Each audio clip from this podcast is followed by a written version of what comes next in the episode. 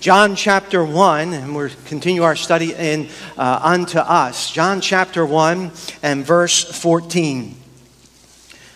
Preaching to you on the subject this morning, the Word became flesh. And the Word was made flesh and dwelt among us. And we beheld his glory, the glory as of the only begotten of the Father, full of grace and truth. Let's pray. My Father in heaven, I thank you for the opportunity to be able to preach your word. And I thank you for the spirit of the service. And Father, I pray that uh, just as we were moved by uh, the songs that we've sung, I pray that we would be even greater stirred in our hearts by the words that we hear from your book. And Father, I pray that we would uh, take your words and that we would apply them to our hearts and to our lives. I ask, Lord, that your grace would work in and through me and that people would see Christ as we are continuing celebrating your birth this month. And uh, Father, I pray that we would lift you up, for you say, as uh, Christ is lifted up, he will draw all men unto himself. And so, Father, I pray that above everything, that your dear Son would be lifted up this morning. We love you in Jesus' name. Amen. Thank you. You may be seated. The Word became flesh in the English language, there are 170,000, or it's estimated that there are 170,000 words. Most people who know English only speak between 20 to 30,000 words. Men would probably be on the lower scale. I'm not going to take that any further. I just said men would probably be on the lower scale. It's also believed that the English language is a language with the most words. There's also diversity of opinion about, about the, the, the, language that has the most words or the, the richest language in the world, but English is noted as one of those languages. And so in our language, we have many words. And though we have a great deal of words in the English language, there is nothing that can be compared to the Word. It's one thing to talk about words, but it's a totally different thing to talk about the Word. It's words that we use to be able to communicate a truth. But it is the Word of God, the second person of the Trinity, who communicates something to us this morning. In John 1 1, take a look there. We see this title three times. It says, In the beginning, in John 1 1, in the beginning was the Word, and the Word was with God, and the Word was God. We also, once again, have this title mentioned to us in John chapter 1 and verse 14. In the beginning was the Word, or I should say, and the Word was made flesh and dwelt among us. This text, John chapter 1 and verse 14, according to Morris, has, has been stated as the most concise statement of the incarnation or of the birth of Christ. Though this passage is very short, if you were to count the words, the passage is very short, but it's very long because of the nature of its content. In this one verse, John chapter 1 and verse 14, in this just one verse, the infinite became finite. In this one verse, the invisible became visible. In this one verse, the transcendent became close. That which was afar off came to us. All in this one verse. And the Word was made flesh and dwelt among us. And we beheld his glory, the glory as of the only begotten of the Father, full of grace and truth. He became what he was pre- what he was not previously. But he did not cease to be God, but he became man. He became what he was not previously, but he did not cease to be God, but became man. And this morning, I want you to, to take hold of the take home this morning is that Christ came to man in order that men may come to Christ. And I want you to remember that throughout this week. Because so many times the only thing that we think about is in salvation. But the Bible tells us in Hebrews that we can come boldly unto the throne of grace. Why? Because of our great mediator, the Lord Jesus Christ. Because of him, and if we've accepted him as our personal Savior, we've been clothed in the righteousness of the Lord Jesus Christ. And therefore, now we can come boldly unto Christ. And so Christ came to man in order that men may come to Christ. So you need to come to Christ for salvation. But can I challenge you, Christians, this morning, no matter where you find yourself, and no matter how far away you think Christ is, the reason that Christ came was so that you could come to Him. And our text tells us how Christ came in two distinct ways. And I want you to take a look at that this morning. First, the coming of Christ, it reveals his characteristics. It reveals his characteristics. In verse 14, the birth of Christ is mentioned in three of the four Gospels. The only Gospel that does not mention the birth of Christ is the Gospel of Mark. Mark has nothing to do with the Gospel of Christ. While the other Gospels, the other, uh, the, the other two Gospels that do mention the birth of Christ, and that is Matthew and Luke, they focus on the humanity, mainly the humanity of the birth of Christ. John focuses on the deity of the birth of Christ. That Mark and Luke fo- focus on the practical aspects of the birth of Christ, where John will focus in on the doctrinal aspects of the birth of Christ. And with this in mind, that John is focusing in on the doctrinal aspects and he's showing us the deity of Christ, with this in mind, I want you to see the characteristics that John brings out to reveal to us who Christ is. See, Christ did not come to earth not to let people know who he is. He just didn't show up and say, Well, here I am, and I'm going to live my 33 and a half years and go on. No, Christ came to earth to make himself known. He introduces himself in, in the book of John here to the world. I want you to see uh, how Christ introduces himself through some specific characteristics this morning. First, take a look, if you will. You're taking notes. Uh, the two natures, letter A, the two natures revealed the two natures revealed. This text, as I've mentioned to you before, this text mentions to us the dual natures of the Lord Jesus Christ. The Word, it says, the Word became flesh. The Word represents His divine nature. But it just doesn't stop there. It says the Word became flesh. Flesh represents His human nature. The Word speaks of Son of God. The flesh speaks of Son of Man. I want you to turn to our key text for the series that we've been going through, Isaiah chapter 9 and verse 6. So we see the dual nature here of Christ, and we're understanding some of his characteristics. He's letting us know who he is. In Isaiah chapter 9 and verse 6, the Bible says, For unto us a child is born, and unto us a son is given, and the government shall be upon his shoulders, and his name shall be called Wonderful Counselor, the Mighty God, the Everlasting Father, the Prince of Peace. The dual nature of Christ, we see it in this verse as well. For we see that there was a son given, that's the Word. We see that a child is born, that's the flesh. That night in Bethlehem, the Word did not cease to be what it was before. That's God. The Word did not cease to be what it was before. That's God.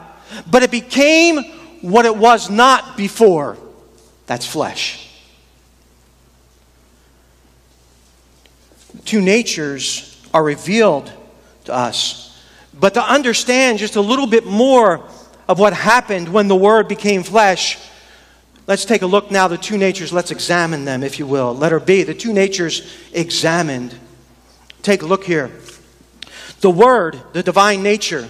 Now, I want you to notice something here. It did not say, it does not say in our text that Jesus became flesh. That's important. It does not say that Jesus became flesh that would not have expressed the deity of the two natures. It was after the Word became flesh that he was called Jesus. What was he called before he became flesh? The Word. The Word. Why is that? To express his deity. See, in the Old Testament, the Word or wisdom of God is often personified as an instrument to execute God's will. This word, the word, is the logos, or some will say the, the logos. But it's, it's personified for us as, as, to us because it wants to express, the word wants to express something from God. It's the execution of God's will. And this is the way that John uses the title. He says, The Word here, the Word became a personal being to us. The Word is the complete expression of the thought of God in communicating Himself to man. Listen to that. The Word is the complete expression of the thought of God in communicating Himself to man. I want you to take a look back at our text, if you would, please, at John chapter 1 and verse 1. In the beginning was the Word. We see the two natures examined here, and we're talking, we're taking a look, examining the deity of the Word here. And we're seeing that the Word has a specific relationship to time. It says, In the beginning was the Word. What it's stating is that the word was uh, uh, the, the word was before time, which means that the word had to be divine. You say, wait a second. It says, "In the beginning was the word." That's exactly what it said. In the beginning was. Was states that the word was previous to the beginning. Was. He already was. It's not something that happened after the beginning. Well, what's it talking about, the beginning here? The beginning of time, as we know it. For God's not held by time, He's beyond time. God created time, and one, one day, time will cease. And for some of you who can't be on time for anything, you'll be thrilled about that. But the Word was already in existence. The Word pre existed before time. Take a look at John, chapter 1 John. Take a look at 1 John chapter 5 in verse 7 here. We're taking a look at the deity of Jesus Christ. The two natures examined, they're revealed. The Word became flesh. And now we're examining them. John's focusing on the doctrine. It's important, folks, that we understand this because there are others out there that take this scripture and they twist it to say that Jesus was a God. He's a lesser God than God. He's like a, a, a, a, greater angel than other angels. No, in the beginning was the Word, and the Word was with God, and the Word was God. 1 John chapter 5 and verse 7, we see it here that the word pre-existed. In 1 John chapter 5 and verse 7, for there are three that bear record in heaven. The Father, the Word, and the Holy Ghost. And these three are one. John says that it's the Word in heaven that bear record with the Father and the Holy Ghost. It's the Word that is distinct from and at the same time equal with God. He is distinct from, but at the same time equal with God. The Bible tells you, say, well, how do you know that? Because uh, John chapter 1 and verse 1, he says, For he was with God and at the same time was God. Amen. This word is God, this word is divine. And see what John is doing is he is really taking apart the argument of those who would come down through history and say that Jesus is a lesser God. The word of John is very God, not some lesser God, for he is God and he was the creator of all things. The word of John is personal, for he is face to face with God and he gives life to men. The word of John became flesh in a permanent relationship of incarnation. He is not merely, folks, Jesus was not merely an appearance of God. He is, he is the God man, Jesus Christ. Jesus was just not some form of, of a mystical type of, of person. Jesus uh, was not just um, um, uh, uh, something that inhabited a human being. No, he became flesh. The Word. The Word. The Bible not only talks to us about the Word, which we've just examined, he talks to us to, uh, about the flesh, the human nature. Take a look, if you would, please, in 1 Timothy chapter 3 and verse 16. We have this dual nature, and it's important that we understand this dual nature. So many times when we look in the manger and we see that little baby in the manger scene, we say, Oh, what a beautiful baby. And oh, that's uh, Jesus Christ there who was, who was born for us. We got to remember that is very God in the flesh that we're looking at. And by the way, Mary did know.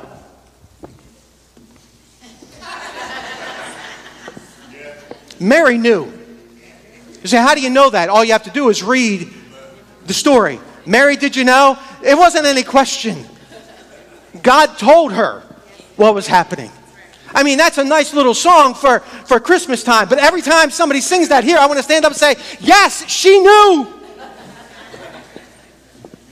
And by the way, so did John the Baptist that was in the womb of Elizabeth. It says when Mary's voice came about that she that he jumped in the womb. I want you to see in 1 Timothy chapter 3 and verse 16 the human nature of Christ. And without controversy, great is the mystery of godliness. God was manifest in the flesh justified in the Spirit, seen of angels, preached unto the Gentiles, believed on in the world, received up into glory. The Word of God became flesh, so the glory of God might be seen of men. See, though we could put it this way the Word took on flesh so that God could show off. But I want you to think about something here that his flesh wasn't just let me back up and say it this way there are four general meanings to the word flesh in Scripture. There is the one, the general meaning that means the, the regular human nature, but it's distinct from divine nature and distinct from animal nature or any other nature. So that's the general term. Then there's another term that could be used the character of flesh. That flesh, it speaks of the corruption of sin that's inherent to every human being that's born of man. Another meaning of the flesh that could be here is the mystical flesh. In John chapter 6 and verse 53, Christ said to, to uh, uh, many of his disciples that you are to, what, drink my blood and eat my flesh. There's the mystical sense of the flesh. And then there's the bodily sense of the flesh. It can speak of our literal body, the skin, the blood, and bones of man. But the word flesh here in our text this morning, it has the first and last meaning. It, it, it, has to do with the general and the bodily. It has to do with the human nature as opposed to the divine, and that's important. Because not only did Christ, uh, did, did, the Word have to be divine, which He was, but He also had to be flesh in order to be able to bear the sins of men. But I want you to think so many times we also forget when we look at that babe in the manger we think with that body came all, all the sinless emotions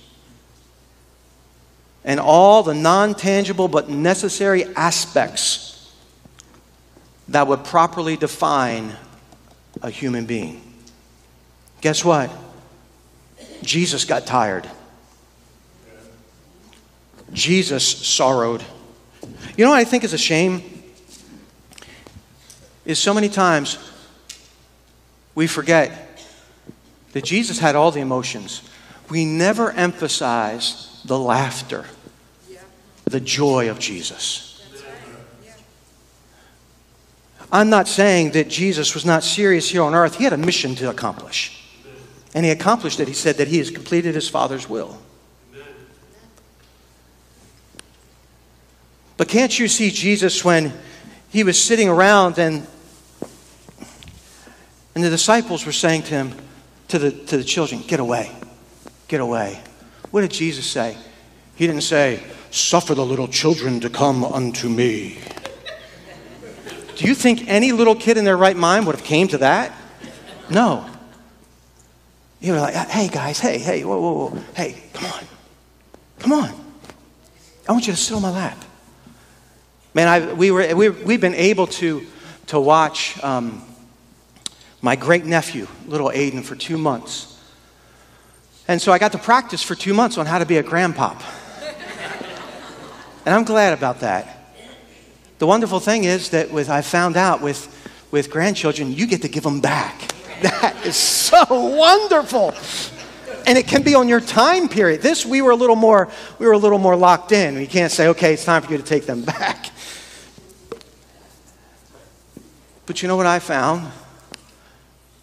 When that little baby was around, that little child was around, it just brings joy. It doesn't matter what kind of day you had.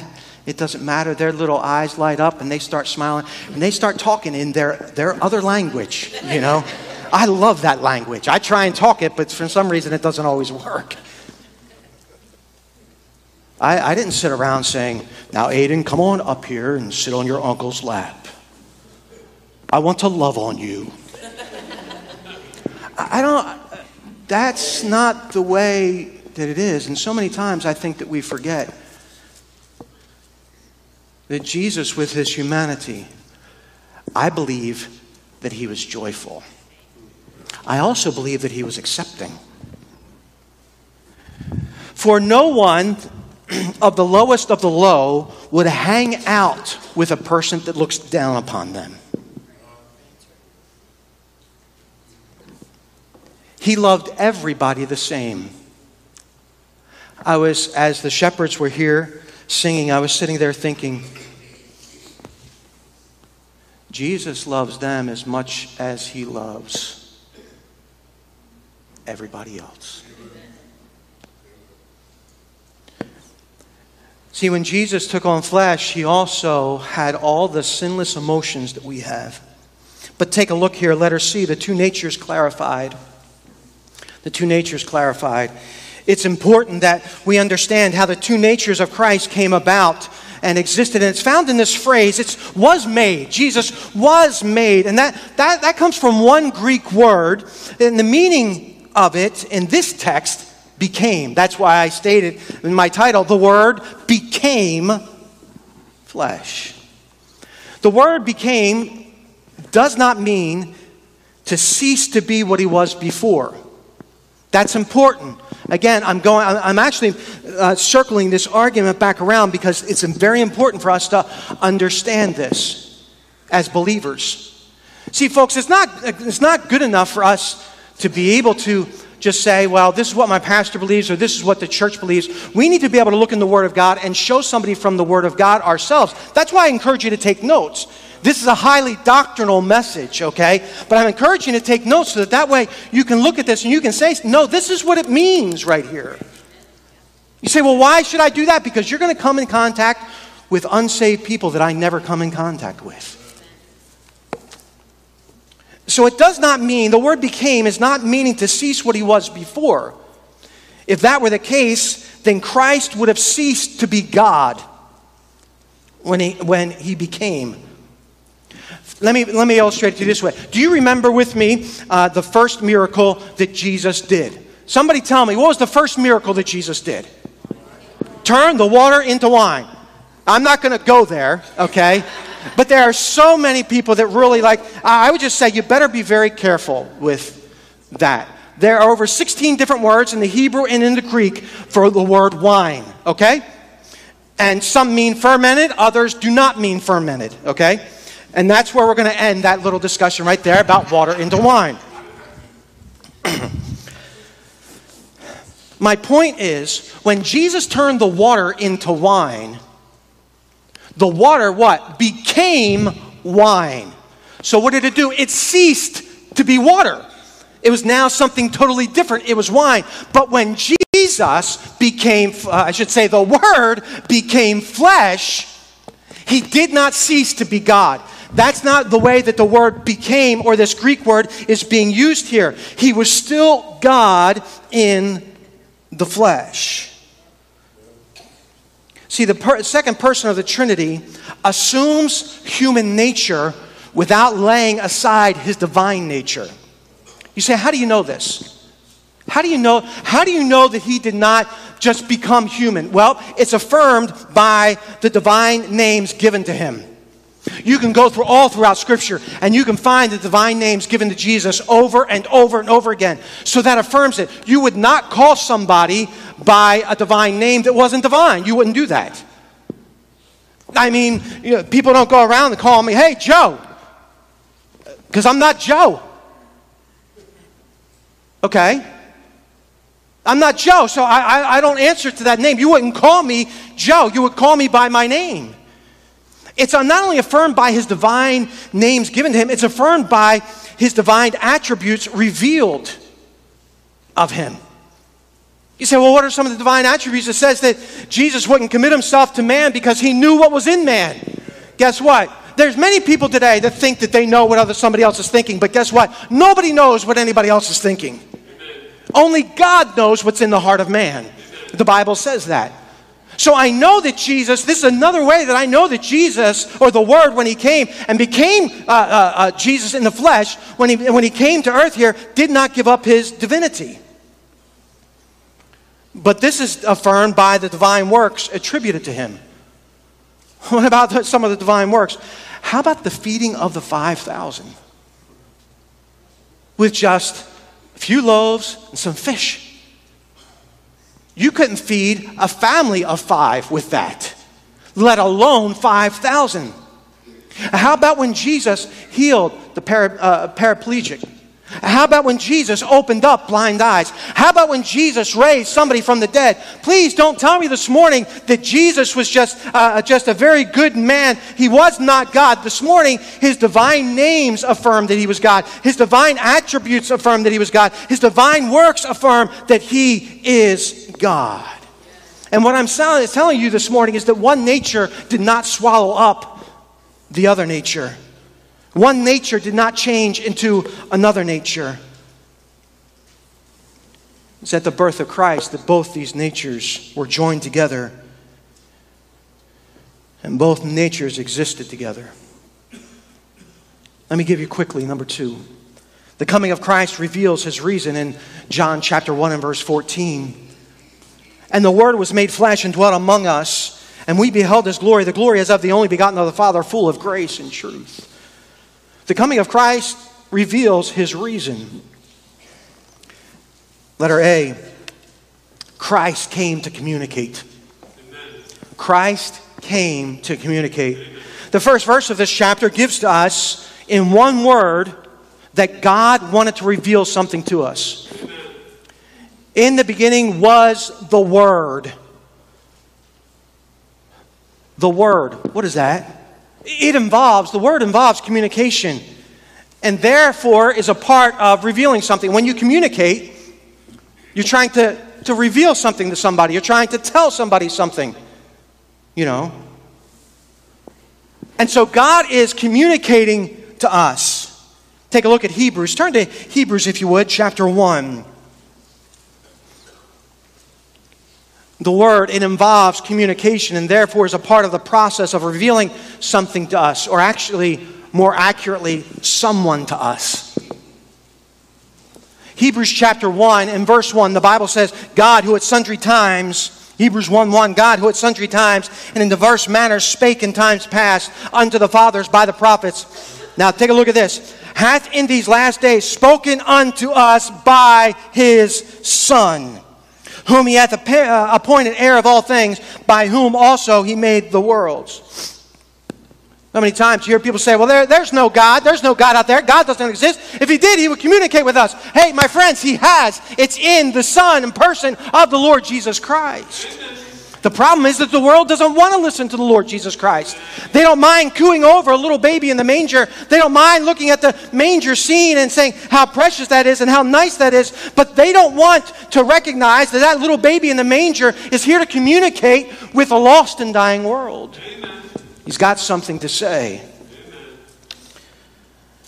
God is placing, you say, well, why is he communicating? Because God is placing great emphasis on something. Listen, Listen, God wants man to know him.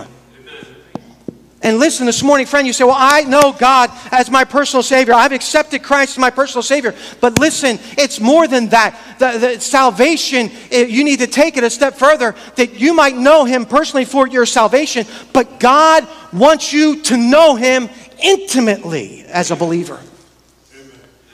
He wants you to worship Him, He wants you to glorify Him, He wants you to honor Him, He wants you to communicate with Him. The Bible has revealed to us a great emphasis on knowing Him. And the way, one of the ways that we know Him is through His Son. You know, our world puts a great emphasis on knowledge. Our world puts a great emphasis on information. And literally at the tap of my watch or the tap of my iPad or I don't on my phone or the tap of my phone this morning, I can be able to get just about anything I want. Knowledge on anything that I want, information that I, uh, anything that I want. And we have a great way to gain knowledge today. With all of this technology available to us, there are very few people who are actually interested in knowing God.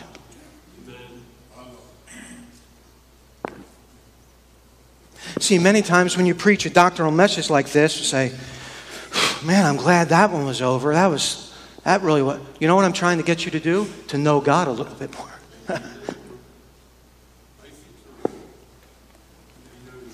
See, when we know God, when we know God and know about Him, we actually start to learn more about ourselves. Not only did Christ come to communicate, but Christ came, secondly, He came, letter B, to conquer. He came to conquer. When the world looks at this little baby in the manger on Christmas, very few think of him as a conquering king. But that's exactly what he is. Herod tried to wipe him out because he was afraid that he would lose his throne. I want you to turn over Revelation chapter 19. That little baby is a conquering king. I mentioned to you in the past couple weeks who's reigning in your heart. Is the Lord sitting on the throne of your heart? And this morning, we need to evaluate one more time that Christ is conquering is a conquering king. And are we allowing him to reign in our life? Revelation chapter 19 and verse 15. Take a look here. And out of his mouth goeth a sharp sword, that with it he should smite the nations, and he shall rule them with a rod of iron, and he treadeth the winepress of the fierceness and wrath of Almighty God. And he hath on his vesture and on his thigh a name written. Here you go King of kings and Lord of lords. He's a conquering king. But Christ not only came to fulfill the great pro- uh, promise to the nation of Israel and to bring peace, but he also came this morning as a conquering king to defeat the devil. I want you to take a look at 1 John chapter 3, if you would please. 1 John chapter 3. You ever hear somebody say, Well, the devil made me do it? No, it wasn't the devil. You just gave in to temptation. When, when the temptation is flourished, the Bible talks about when, it, when it's fully conceived, it bringeth forth sin, and then sin brings forth death. Now, you could have been influenced by some things, but then you have to remember as a believer, you can go around saying, The devil made me do it, the devil made me do it, the devil made me do it. That's the reason I can't stop doing this. He that committeth sin is of the devil, 1 John chapter 3 and verse 8. He that committeth sin is of the devil, for the devil sinneth from the beginning. For this purpose, for this purpose, the Son of God was manifested that he might destroy the works of the devil. Amen. See, it's that baby in the manger that came as a conquering king to defeat sin and the devil in our own lives. That little baby, as cute as the manger scenes depict that little baby, is a conquering king and he can conquer sin in our own lives if we would just allow him. But not only has he come to conquer the devil and sin in our own lives, take a look at Revelation chapter 1, if you would please.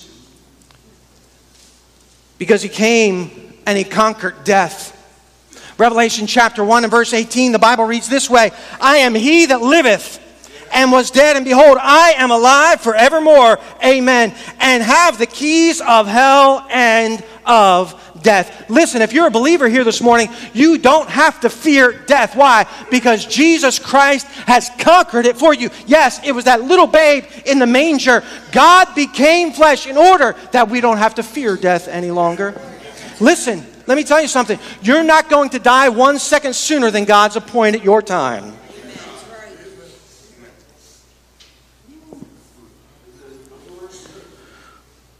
And so we don't have to fear death. Hey, that little baby just didn't come to put a smile on our face at December 25th. That little baby came to defeat sin. That little baby came to defeat the devil. That little baby came to destroy death. Christ came to communicate, Christ came to conquer, and lastly, let her see Christ came to redeem. The Word being made flesh. Listen, in our text, the Word being made flesh, and the Word was made flesh. That is redemption for us. 1 John 4 9. In this was manifested the love of God toward us, because that God sent His only begotten Son into the world that we might live through Him. Galatians 4, verses 4 and 5, the Bible reads this way But when the fullness of time was come, God sent forth his Son, made of a woman made under the law, to redeem them that were under the law, that we might receive the adoption of sons. Matthew 1, 21, the Bible continues and said, And she shall bring forth a son, and shall call his name Jesus, for he shall save his people from their sins. He came to redeem See, in order for us to be able to have a relationship with God, there needed to be a mediator, and that mediator is Jesus Christ. The whole reason for the incarnation this morning, my friends, is that sinful men can come to the knowledge of a saving God. Had the word been not had the word not been made flesh, there would be no redemption of sinners. Here's the take home. Here's the take home Christ came to man in order that men may come to Christ.